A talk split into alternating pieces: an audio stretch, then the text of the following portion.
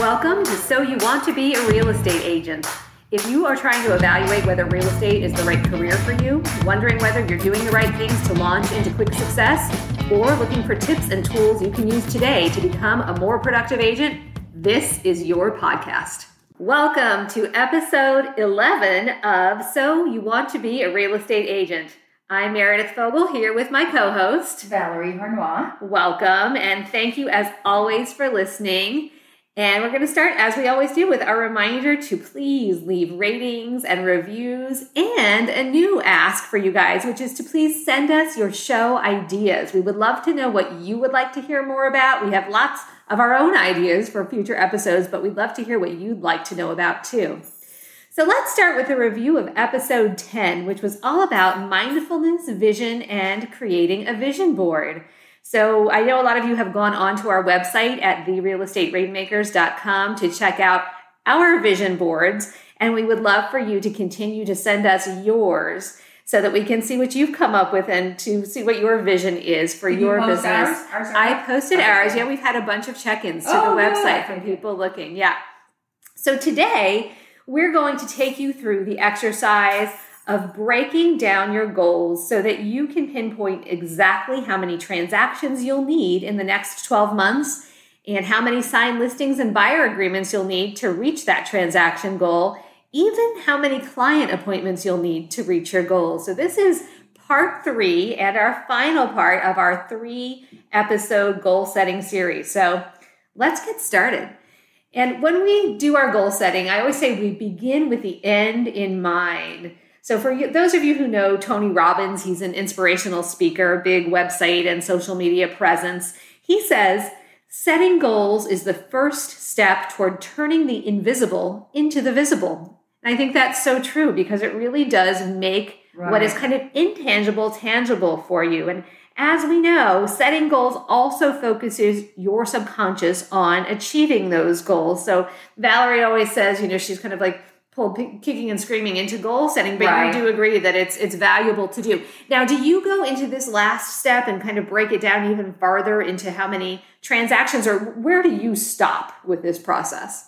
Well, I do print your worksheet, and at the beginning of the year, I do do it. It makes me a little nervous to follow it like week by week, month Okay. by month, but I always have a sense of, like in my mind, I always say, okay, if I did 10 houses during the year, I know how much that is. So in my mind, in a vague kind of way, and it's so not specific that it doesn't make me nervous. because it doesn't matter. If, if not, it's just going to give me anxiety. So if I know I'm in house number six, I know I'm close, and if it's August, I can see four more. You know? Okay, so you've so got- I kind of make it more basic. Yeah. it's like But you have that breakdown at the beginning of the month, knowing at the beginning of the year rather, knowing Right. how many transactions you need total. I think you have to because you don't realize how little it takes to reach that goal. If you, it seems more insurmountable if you don't break it down.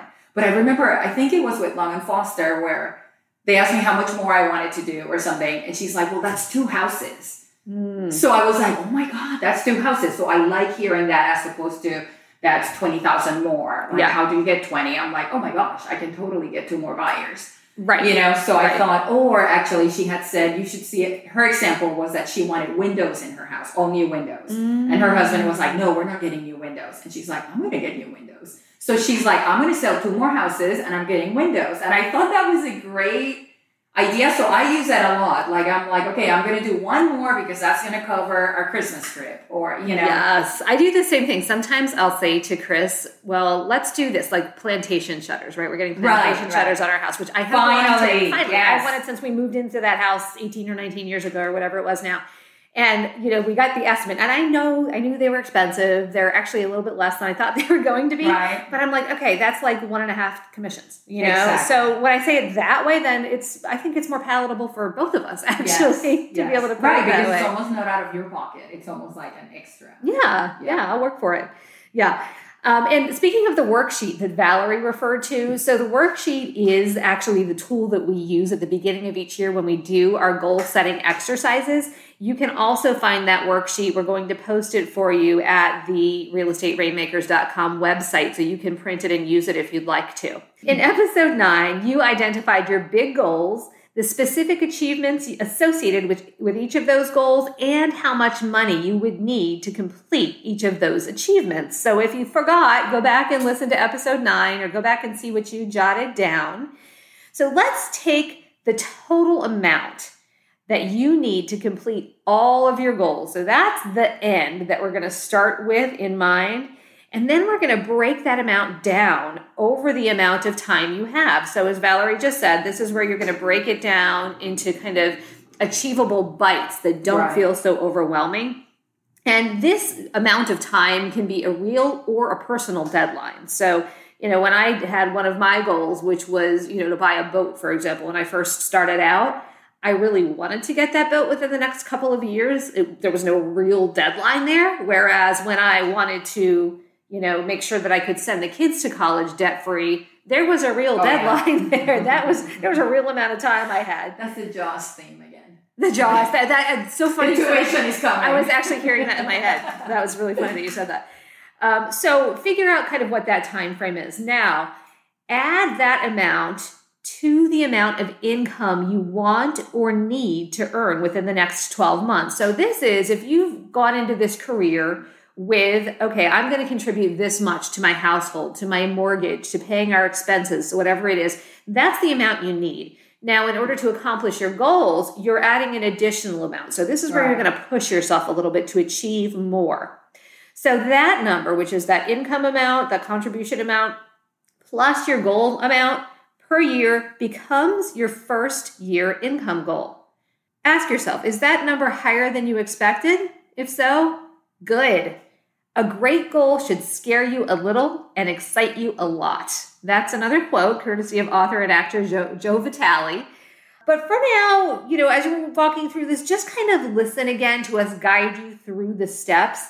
And we're going to use an example annual income that we're going to talk to you about in a second. And then when we've guided you through this all and you're ready to set your own goals, again, just go over to therealestaterainmakers.com and print out the worksheet so that you can calculate your own goals. For purposes of the example that we're about to talk you through, we're going to use the income amount of $200,000 just to take a nice round number. So the first thing you're going to do is enter your annual income goal, that's the $200,000 onto the income goal line on the worksheet that you're going to see. The next thing, and again, this is like if you're looking at the worksheet, this is at the bottom of the worksheet. You're going to work from the bottom oh, up. It's right. a little bit backwards feeling, but it makes total sense when you get to the end. Right. So next, what you're going to do is divide your total income goal, so that 200,000, by your personal average commission percentage per transaction. So for our example, I used mine, which is two and a half percent to arrive at the goal number. And remember, commissions are always negotiable and they vary from market to market and sometimes from transaction to transaction, right? So if you are new to this, you can go back to your MLS, your local MLS, and see what the average offer of commission is per listing in your market area so that you get a sense of what your average commission is likely to be. And remember to subtract any split with your broker from the percentage amount you use because that will be real money out of your pocket. Once you've made that calculation, that will give you your volume goal numbers. Let's look at that example using $200,000 at my personal average commission rate of 2.5% that total volume is 8 million. Now that sounds like a giant number, right? When you right. see 8 million for a minute, you're like, whoa, the brakes screeching. You're like, holy cow, that's a lot of money. But hold on, stay with us because it gets a lot better. Next step calculate the number of transactions you'll need to close to reach your volume goal. In order to do this, first you want to divide your volume. So for us, it was that 8 million by your historical or projected average transaction amount. So that is actually the amount of each house, the, the cost, the purchase right. price of each house that you're going to probably sell or that you have sold for the past 12 months to find this number. So for our market, we used an average transaction amount of $500,000. And when we did that calculations, we took our 8 million, we divided it by $500,000 it resulted in a goal of 16 total transactions over a 12 month period. Sounds not too bad when we're saying it that way, right? That's just right. over When I looked at eight million, I was like, okay, that could be eight one million dollar homes, or immediately I'm like sixteen five hundred thousand or thirty two. You know what I mean? That's a good I- way to think of it. I feel that's probably to the point I get where I'm like, okay, 16 transactions at 500,000, I can do that in 12 months. That's one Okay. month plus a little extra here and there. So then in your head, as you're Yeah. working through those, if you were to sell a million dollar house, you're like, okay, I'm run ahead now, right? Exactly. Which Oh. ahead then makes you feel so much better because it's like, okay, icing on the cake kind of thing. That's a really good way to think about Like when there's one that's almost like a bonus. Right. So, Right. Yeah. Such a good way to think about it. It's it. all Yeah. about taking the pressure off. yeah, that's Oh. good. That's good. And again, how you're going to identify this if you haven't had a full year in real estate is just go to your MLS, look Right. at the market average, historical average for the past 12 months for the market that you're concentrating in and see what the average You're transaction because price in this neighborhood, 500 is average, but if you go Right. outside of Kentlands, it would Right. be 300, 400. Exactly. Exactly. It could Montgomery be County. yeah, very different depending on where you work. So yeah. that might be 32 transactions. It could be. It could be. Yeah. Next, what you're going to do is to use your average historical or projected agreement conversion rate. That sounds more complicated than it really is. Your conversion rate is the percentage of signed listing and buyer agreements that actually result in closed transactions. So, in other words, that is the number of, if you're mostly a listing agent, of listing agreements that you have, listings you put on the market that actually become sold houses that go to settlement. Or if you're working with a buyer, the number of signed buyers agreements that become closed buyer transactions. That's your conversion rate. And you're going to use that to find the number of signed listing and buyer agreements you'll need to reach your transaction goal. So, how do you do that? First, you want to figure out what your conversion rate is. If you don't know, National Association of Realtors says the national average is 85%. So you can use that. I was thinking about that when you said that. I'm probably like at 95% Wow, conversion, that's really good. but maybe it's because I don't follow people, you know what I mean? Like, I don't go to a dead end at all. I don't even begin the dead end. You sign people you know are going to actually Correct. result Like, in transactions. Re- Yeah. Right, like I get the vibe that they're serious, that they want, they just don't want to spend every Yeah. Sunday with me. That's pointless. Right. But you know what I mean. So Yeah. that's interesting too, not to waste time with people, even though it makes Really you feel busy. Yeah. You're not. You're just wasting your time. Really. Really, really good point. Yeah, that's true. You're probably at ninety five percent too. I probably am. well. Yeah, I think Yeah. historically my it's a 97% sold Same. listings.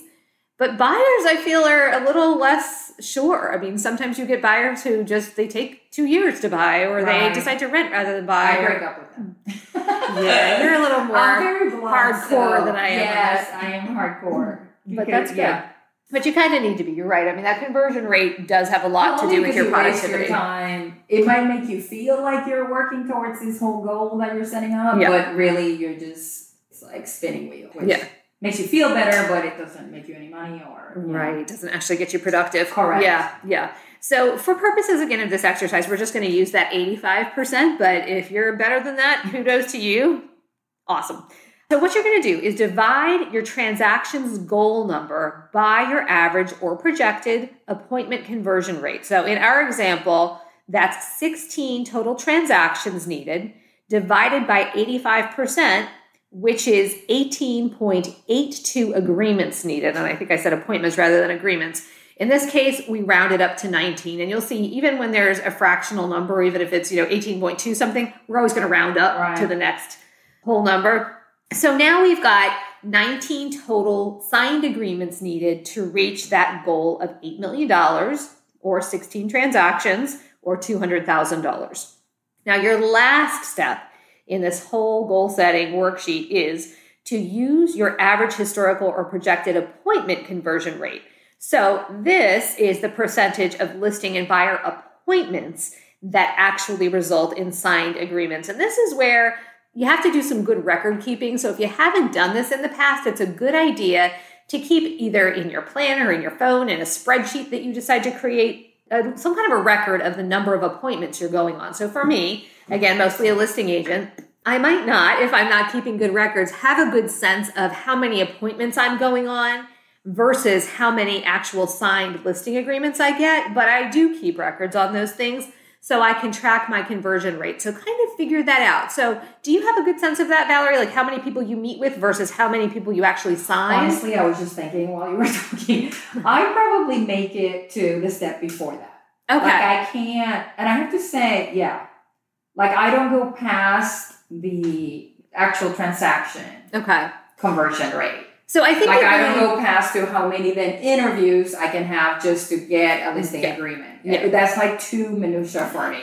it is. It's a lot of minutia, and I think But it works for some people. But exactly. I think for it, it is a, a sort of an additional level. It's an of, additional layer that if you're very anal, you can do. Yeah. But yeah. If you I think really like you the make it to the detail. step before that, Yeah. you get a pretty good sense of where you need to be. Yeah, absolutely, absolutely. I think that's you know if you if you like that level of detail, you can drill Right. down into it if you want to. But if it adds an extra stressor or an extra piece of work that you just don't want to or can't take on, don't do it. The other thing is when you get to a point where you're at- a certain level of production, this is actually something you could delegate to an assistant who keeps your calendar and then tracks what actually converts into signed buyer and listing um, agency agreements based on those appointments. actually like you track weekly or monthly, right? I track, yeah. I track monthly. Monthly. Yeah, yeah. I did at one point track weekly, but that got to be a little overwhelming for me, so I stopped doing that.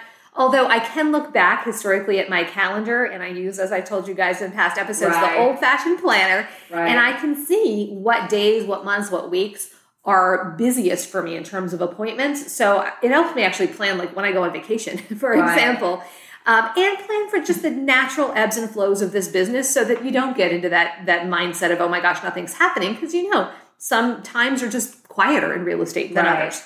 So, similar to our last step, what you're doing here is you're going to use your projected or historical conversion rate for appointments. So, again, we're using the 85% that National Association of Realtors says is the average conversion rate. So, you're going to take that number and divide your signed agreement goal number by your average appointment conversion rate to calculate the total appointments you'll need to hit your signed agreement goal. So in our example, we needed 19 total agreements. Divide that by 85%. That results in a goal of 22.35, which we just moved up to the next whole number of 23. So now that you have your goal numbers, you may want to take the worksheet one step farther, even to calculate the breakdown of listings versus buyer sides. And I think that this is an interesting step to take. And this is something we're going to actually talk about in our next episode in more detail is being a listing agent versus a buyer's agent and how do you Right. handle those two very different in some ways types of transactions. You might already know from your own personal history whether you're primarily a listing agent and maybe 75% of your transactions are listings, which in that case would mean that 75% of those transactions need to be calculated as listings and 25% to be sales. Or you might know that historically you are more of a buyer's agent. You're primarily working with buyers and it's 75%. Some people are closer to a 50 50. I would say, do you think, Valerie, most agents kind of trend toward one or the other? I think most people start as buyer's agent Mm-hmm. and then kind of organically, like your clients, then later sell, and that's how you become a listing agent. True. So I see pros and cons on both sides. So I feel buyer's agent for sure will be easier. So you think if a new agent is starting out and hasn't done any of this yet, how much, what percentage would you say they should Or they calculate? would, they would definitely be like twenty percent listing, eighty percent Okay. buyers. Okay, sure. so that's a good a good sort of a calculation to use if you guys are listening to this and you're brand new, just starting like I out. usually do 25, 75 probably. Okay, 75 buyers, 20, 25% listings. Listings, okay, yeah. okay.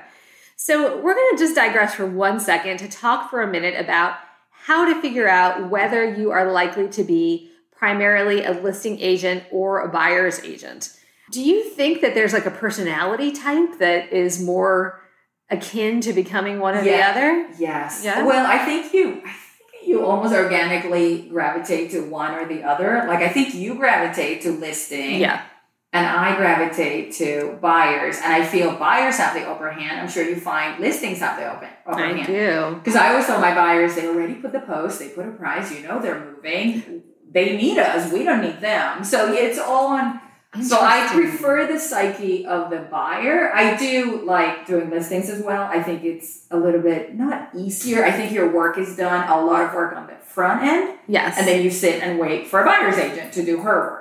But you have to do a lot of work on the front end, and then you're kind of like sitting and waiting. As a listing agent, I will say I kind of agree as long as you've got a really good buyer's agent on the other Yes, end who yes, actually yes, does their work, as you said, Correct. because so many times, Yes. unfortunately, and we'll talk about this in a future episode, you've got an agent bringing the buyer who doesn't do a whole lot of work other than write the Well, offer. you can tell just when they give you the contract. Like you've said that before. Like I try to do them perfect, so they're like, okay, this girl, I mean, this person knows what they're doing. Yeah. You know, because it's Yeah. all, it's more of a transaction of both agents as opposed to both clients. Absolutely. So I always call this like a courting thing, Right. You know, but um, yeah, I would say definitely also in the selling side, I feel it's so obvious that the commission is being paid. It's funny because people spin it both Mm-hmm. ways. They spin it like the buyer brings the money and then they pay the commission. But Right. I feel it's so apparent to the seller that they've hired you to do a job I always feel weird when they see me at the supermarket at three o'clock or something, and Oh, I might have stopped just for bananas and heading home, and I've been like killing myself working, right? Right. And they're like, "Hmm, aren't you selling my house?" Because to them it's so apparent that they're paying. Yeah. So it's almost like you're working for me. I feel as a buyer's agent is different. It's like I'm free to you, which I'm really not, but I am because you own comes my commission. Interesting. But it's not as apparent, so it seems like my services are free to them. yeah. So I think they like that. I think, yeah, I think that. Plus, again, with houses, like it's like their child. Mhm. So it's like an emotional thing when you're selling the house, as Yeah. opposed to buying a house is emotional as well, but it's more like exciting. You should. I don't know. Yeah. I feel the psyche is a little bit different. I agree. I agree. It was funny. I actually had a conversation with a seller yesterday, and she hasn't bought or sold a house in 27 Mhm. years or something like that. And she said, You know, I just, I'm, I'm having a hard time understanding how the commission works. Why are we paying it all? And I said, well, it's it's really just custom, right? It's it's not Right. even like you're paying it because we could, as you just said, flip it around the other way and say, well, the buyers are actually paying it because they're bringing the money, but you're just building the offer into the listing. So Right. it's actually split typically equally between the listing agent and the agent who brings the buyer. They understood, they just didn't understand why they were the ones paying it. They said, she said, why wouldn't the buyer pay his or her own agent? Correct. And they get the commission that way. So she, it was just very But in a weird kind of way, both parties pay for it. Exactly. Because you bring it from the lender, Yeah. and then it gets distributed from the buyer. Right, so you know right. what I mean? Yeah, From the seller. exactly. But yeah, I can be confused. So, do you think your role can change over time? You mentioned before that if you're working with buyers, some of those will evolve into sellers eventually, and you can become a listing agent for those. But I think, I mean, like you, for example, you've stayed primarily a buyer's agent, but I think because you enjoy that piece I of it. But I say that you really want to like transition. Do you think it's possible to do that? Oh, it's totally yeah. But again, I have to say with my people how it's worked, and then I can I can manage the people. They're with my style of being very honest. that If the house is not updated, then we need to price it correctly, things like that. Mm. But I have to say, if you're just a listing agent where it didn't come organically, I think that's like a different kind Yeah. of that's more of a business transaction. What I'm saying is more like my client already, and we're organically going to helping them sell because now they're invested in me and they trust Yes. me.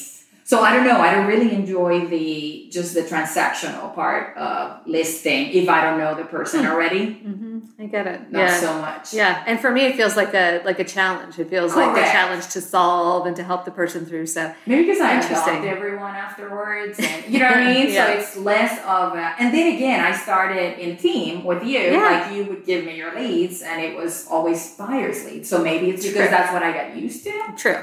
Yeah, You know, or Yeah. maybe I like to tell people what to do, which Yeah. is great. yeah. I mean, there, yeah. I think there's leading in, in both sides of it. What about that old saw in real estate? People always say you have to list to last. What do you think about that? Well. I do have to say it seems easier. Like once you have the listing, which is harder to get, Mhm. but then you have a listing.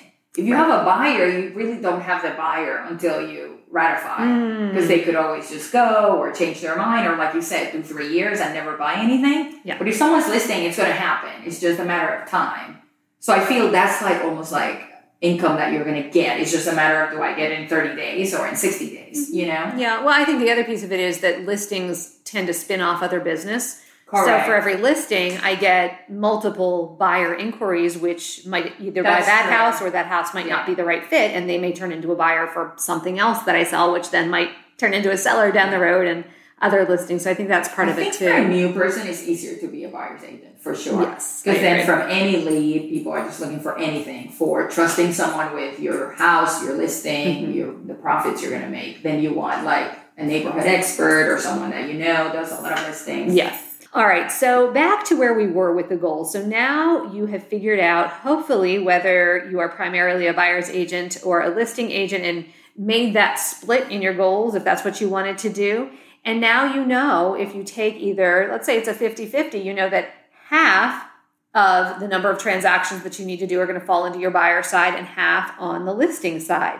What you can do if you really want to go farther into this is break these numbers down into monthly goals. And actually, this is what you do, Valerie, and what we do on the team is we use that worksheet, which can be as simple as a very straightforward spreadsheet.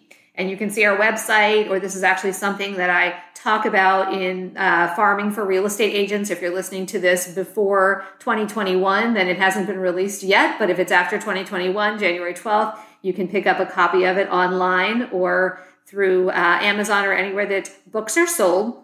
You'll see that there's a spreadsheet there that you can plug your numbers into to outline your goals per month. And what you'll see is that it will actually help you track your progress each month as well. So some people like Valerie kind of keep the number in their heads, are cognizant of how they're moving toward their numbers as the year progresses. People like me, I go back to my spreadsheet every month and I plug the numbers in and I can see myself moving farther along in the numbers.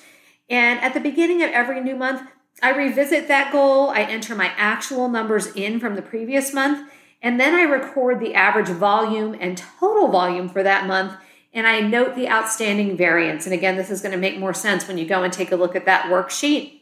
But one of the kind of cool things is, is if, for example, I'm using $500,000 as my average goal per transaction, and I'm trending at 625, I'm ahead of the game, right? Now I'm shrinking the number of total transactions I need to do because I am hitting a higher per transaction volume goal than I had anticipated.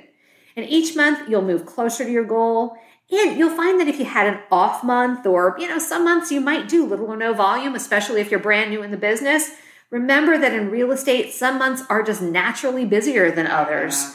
And that'll help you bridge the delta in coming months. If you have a couple of really stellar months, don't get down or worried if you do fall off your goal a little bit. You'll get back to it. As long as you continue to track your production, it'll help you stay motivated. I think this is why real estate agents don't spend till December.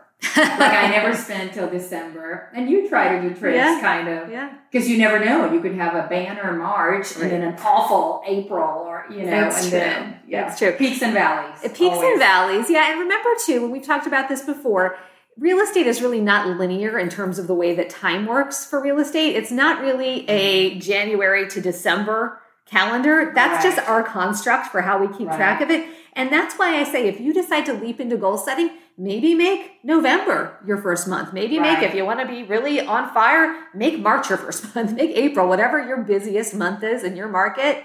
Make that your first month, and then you're going to have a big old head start on your goal, and you're going to feel less pressure as you move farther down. For me, I like starting in January. It's a slow runway, Right. and I know I'm working toward my goals, but I also know, you know, March through J- through June usually I'm going to kill it and probably make at least half of what I need in that yeah, it's weird. Like, remember how every Christmas I'm like, "Where's my Christmas miracle?" Yes! it always happens. The like Christmas miracle. Even last year, I put it on Facebook. Where's my Christmas miracle? And then I sold that house. I did that open house, sold a new house in Urbana, and sold her house here in Kentlands. Yeah. So I feel like yes, like the peaks and valleys are hard to negotiate. Yeah. But again, that was a month that I shouldn't have had anything, so that was bonus. Yeah. Yeah. So yeah, I mean it's because you've worked hard all year, but it's so weird. Like you can't get discouraged when it's Mhm. down or Yeah. uh, But I also think it's because you have that Christmas miracle in your head, right? Like Yes! that's one of your I literally was waiting for it, and I'm like, it's not going to happen this year, which was really weird. And then I put it on Facebook, with this Santa Yes. thing, really cute. I'm like, where's my Christmas miracle? and literally two weeks later, I posted an update. Update to my Christmas miracle.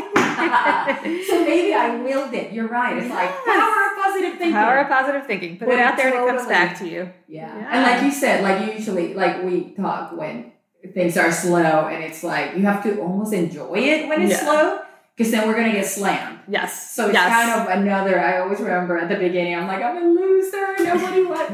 But it's like, no, take time, go do your hair, go do this because then next week you won't be able to do Yes, anything. spend time with your kids, work on your hobby. You have to. Without guilt, times. though, without guilt. Yeah, that's the harder part. That is the weird thing because I always think, like, let me enjoy this weekend because now next weekend is going to be crazy. yeah, yeah. Like, I don't know what's going to happen yet, but it will. It It's- will. It's crazy. Hundred percent, yes. Or plan a vacation, like Valerie just said when she was coming in. She's going to visit her daughter this weekend, Yes. and Oh my God. all of the sudden, everything is blowing up Yes, in a good way. I put an offer in. I'm showing three houses tomorrow. It's always like that. My husband says when I'm slow, he's like, just put on Facebook that we're going somewhere.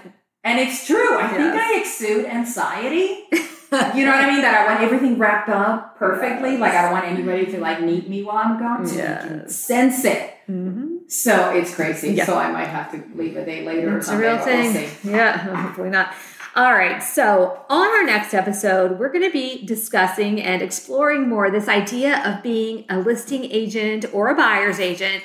And we're going to talk to you about one, how to get your first listing or your first buyer client, and how to avoid the pitfalls of that first transaction and give you some strategies to ensure success and how to spin that very first transaction into repeat and referral business that will help you build your career as you're getting started. And you can put on that worksheet.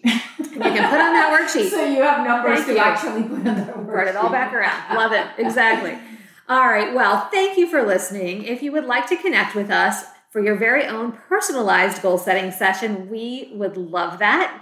Connect with us through our website. Again, that's therealestaterainmakers.com. Again, you can find our goal setting worksheet there or in the book Farming for Real Estate Agents, which will be out January 12th. As always, thank you for listening. Please, please, please leave us a review or a rating. I have been Meredith Fogel, and Valerie Harnois. and this is So You Want to Be a Real Estate Agent. See you next time. Bye bye. We are so grateful you joined us today on So You Want to Be a Real Estate Agent. If you're still not sure real estate is the right career for you, tune in to our next episodes. If you're more sure than ever, tune into future episodes for more tips, tools, and insider secrets that will help you launch into productive action and achieve quick success.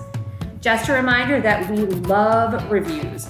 Please let us know what you like best about this podcast, what we could do better, ask us questions, or send us show ideas. Check out our show notes page for our contact info or visit our website, therealestaterainmakers.com, for access to the tools, tips, systems, and other great resources we mentioned on the show. I'm Meredith Fogel. And I'm Valerie Harnois. We appreciate you. Thanks for listening, and we'll see you next time.